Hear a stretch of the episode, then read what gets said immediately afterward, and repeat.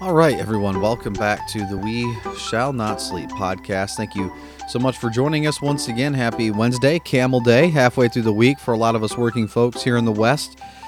It has uh, been a very strange last 24 hours uh, here in Michigan. We set the record high temperature, state record, uh, across the region. It got to like 74 yesterday, February 27th.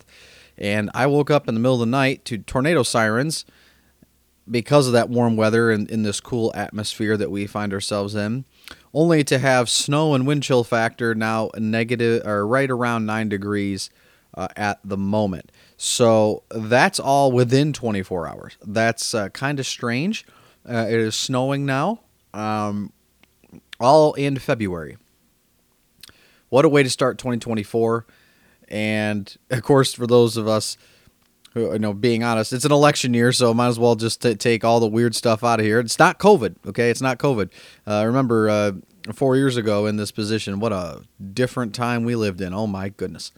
And that's kind of what I want to talk about. Um, you know, since the pandemic, um, you know, business wise and where I work, where I work as a purchasing manager in this manufacturing firm, it's just been a weird time, you know, dealing with vendors, dealing with, uh, supply chain still like there are different paradigms that we've had to get used to, different expectations. Um, you know, Amazon's one of the few that is still delivering things, you know, at a good rate as far as shipping, but you know minimums across the board wherever you're shopping go up to get free shipping. And then shipping um, you know if they have it in stock might take three days to ship because they don't have workers. And then once it ships it's you know ground and the, and the transit times have changed. And so what was two days is now five days and leaves factory. Now from from click to doorstep which usually took three days is now like 10 and that's just a consumer expectation. Like I'm not complaining that that's all a bad thing. I mean, here in the West we're spoiled, but it's just one of those things that we deal with. You know, um, whether it's your favorite brand or different brands at a grocery store, things being out constantly, never being replenished. Um, obviously, costs going up across the board to support uh, wage increases uh, in some cases. There's just been a overall like mood change and shift, and I have been privileged to be around my work family, and they're amazing. My church family is even tenfold more amazing, and then my actual family, uh, tenfold beyond that. And I'm not around a lot of downtroddenness. When I deal with people of the world, not in my immediate circles, because I keep my immediate circle really like I like we talk like maybe an inner circle I vet that like crazy. I don't let just anyone into that inter inner circle. So I can't relate to what I see and what I'm feeling as far as a mood, but I'm just curious because tonight I want to talk about maybe where I think our country is at at the moment. It is a portion of the Pilgrim's Progress. It's right after Christian, who is given the good news of the gospel, he decides to turn from his ways and head off until the celestial city uh, on the path toward salvation. And he immediately encounters and falls into a pit called the Slough of Despond. So, slough, or like swamp, despond, so despondence, uh, you know, sorrow, downtroddenness, uh, feeling maybe of hopelessness, despair. So, he falls into the swamp of despair. So, when you hear Slough of Despond, uh, that swamp of despair. And this is kind of like despondence is truly what I have felt you know from from other people. Like if you're a people person you, you hear people talk you you get to know who they are and that's you just get a mood of feeling of like are we ever going to be able to kind of move beyond our present circumstances? Um, so what ends up happening is that he is bogged down in this mire and he's trying to find his way out. Well, guess what happens? Let's read from that story. With this, he, meaning Christian, struggled desperately and finally climbed out of the mire on the side of the bog nearest to his house. Once out, he didn't even turn to help Christian. This is this is a, a person who was with Christian, who was in the muck with him. I apologize. In fact, he didn't even say goodbye. Instead, he walked away covered in filth and headed straight toward his house.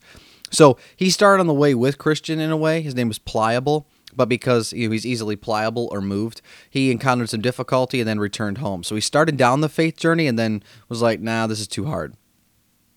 And he leaves Christian by himself, struggling. So Christian never saw him again, so he was left to tumble in the slough of despond alone. But Christian struggled through the muck little by little toward the side of the bog farthest from his house, the side next to the wicket gate. He finally reached that side, but he couldn't get out because of the burden he carried on his back. But in my dream, a man came to him whose name was Help. What are you doing here? Help asked Christian. Sir, I was encouraged to go this way by a man called Evangelist. Christian pointed a muddy finger toward the wicket gate.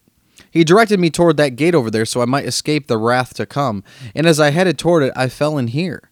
He flicked mud from his fingertips into the mire. But why didn't you look for the steps? Help asked. Well, we were talking, and I never thought to look for stairs. Help reached out toward Christian, then give me your hand. Christian reached out and grabbed his hand, and Help pulled him out of the mucky mire. He quotes Psalm 40, verse 2. Uh, this is the uh, referenced version where he has all the scripture references actually written out. And it says, He brought me up also out of the pit of hopelessness, out of the miry clay, and set my feet upon a rock and straightened my steps. So Christian reached out and grabbed his hand and help and help pulled him out of the mucky mire and set him upon solid ground. Now go on your way. In my dream, the author's dream, I stepped toward the man who plucked Christian out of the slough and asked, Sir, why isn't this hazard fixed so poor travelers can cross it safely, since it is on the way from the city of destruction to the gate over there? This miry slough is a place that can't be repaired.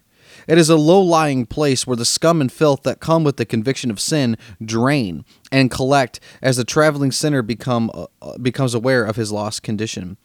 It is the fear, doubts, and discouraging apprehensions about oneself that arise in his soul. Hmm. Hmm.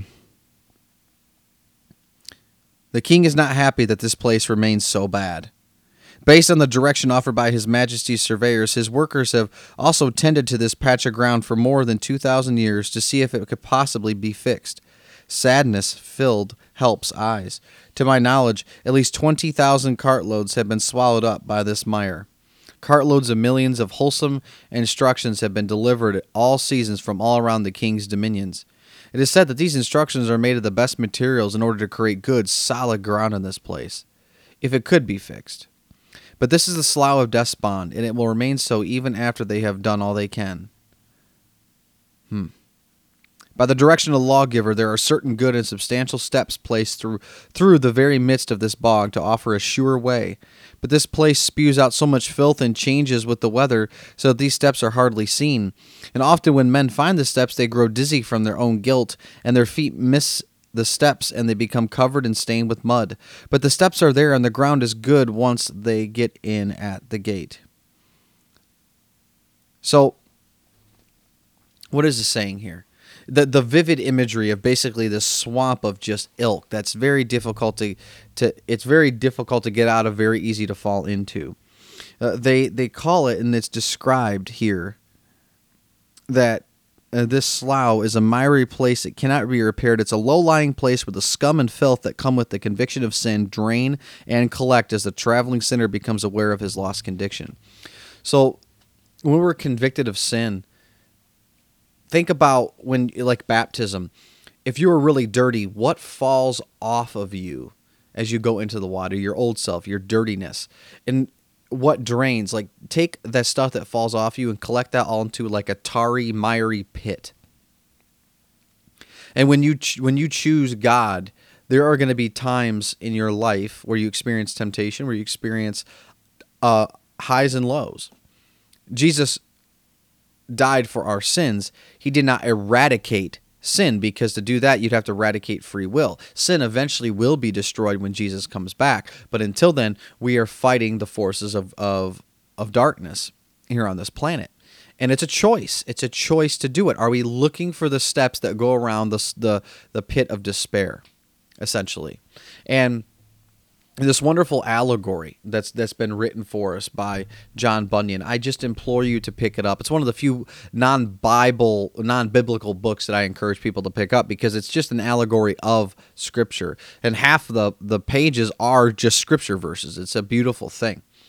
But I, I really do feel like that's kind of, and I hate to use the word I feel. It's something I believe, but I but I do feel it with my emotions. It's just like a general mood of despair that I do sense in this country. And as us Christians, we fall into that we have moments in our lives and you know patterns or seasons where we're just not feeling that great we're not that motivated we're we're a little sluggish like for sure that that happens i, I totally get that and, and that's just part of life. And we can develop compassion and empathy out of those circumstances.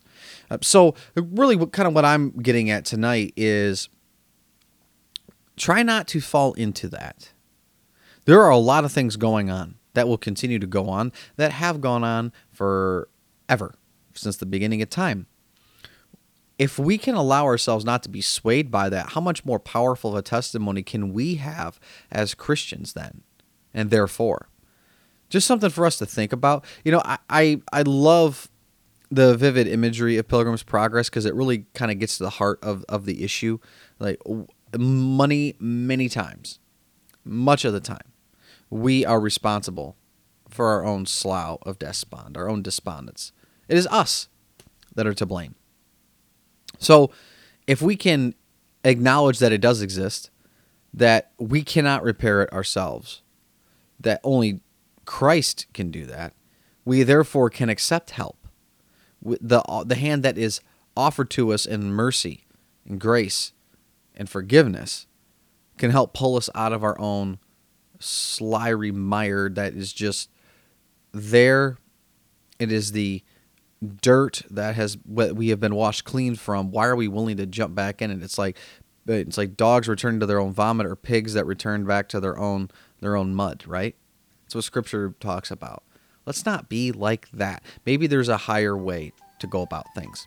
There's just some thoughts. Uh, thank you again for your followership.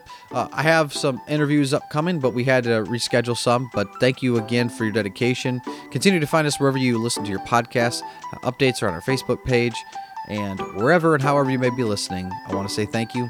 Happy Wednesday. May God bless you. May God keep you.